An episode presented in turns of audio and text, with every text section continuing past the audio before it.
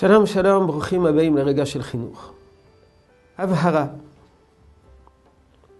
לא הכל גמיש בחינוך.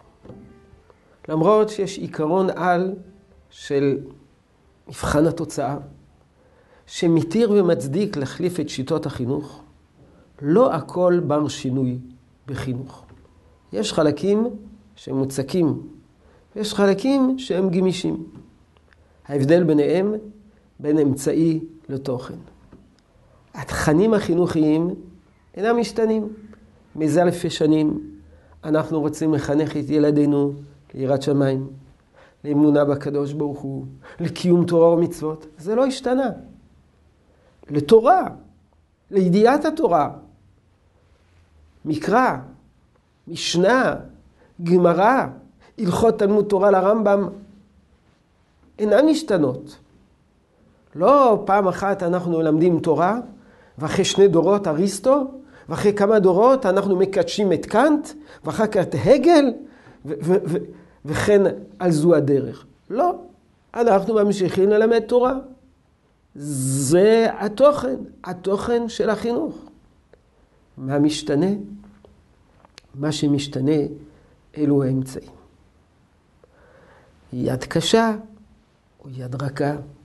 שמאל דוחה או ימין מקרבת, אמצעי כזה או אמצעי אחר, להביא לאותו תוכן שאיננו משתנה.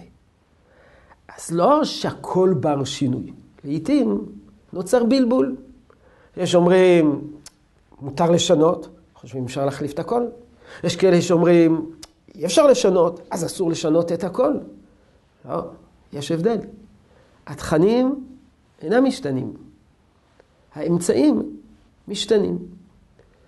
לעתים יכולה להתעורר מחלוקת לגבי דרך חינוכית מסוימת, האם, בכלל, האם היא בכלל תכנים או האם בכלל אמצעים.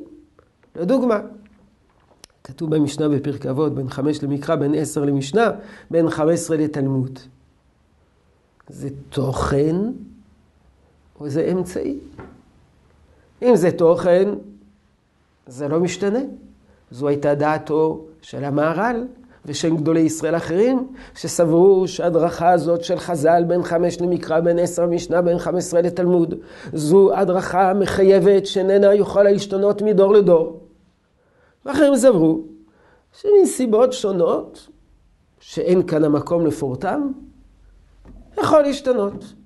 זה אמצעי, ואי אפשר להשיג בדרך אחרת. אנחנו נלמד תורה בשיטה אחרת, ובדרך אחרת, ובסדר אחר.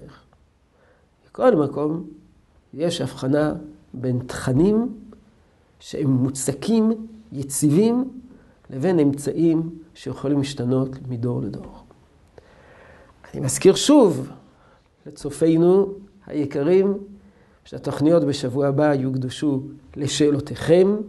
ועל כן אתם מוזמנים לשלוח שאלות לכתובת מייל למטה, בתחתית הסרטון, כדי שנוכל להתכונן ולענות עליהם בשבוע הבא.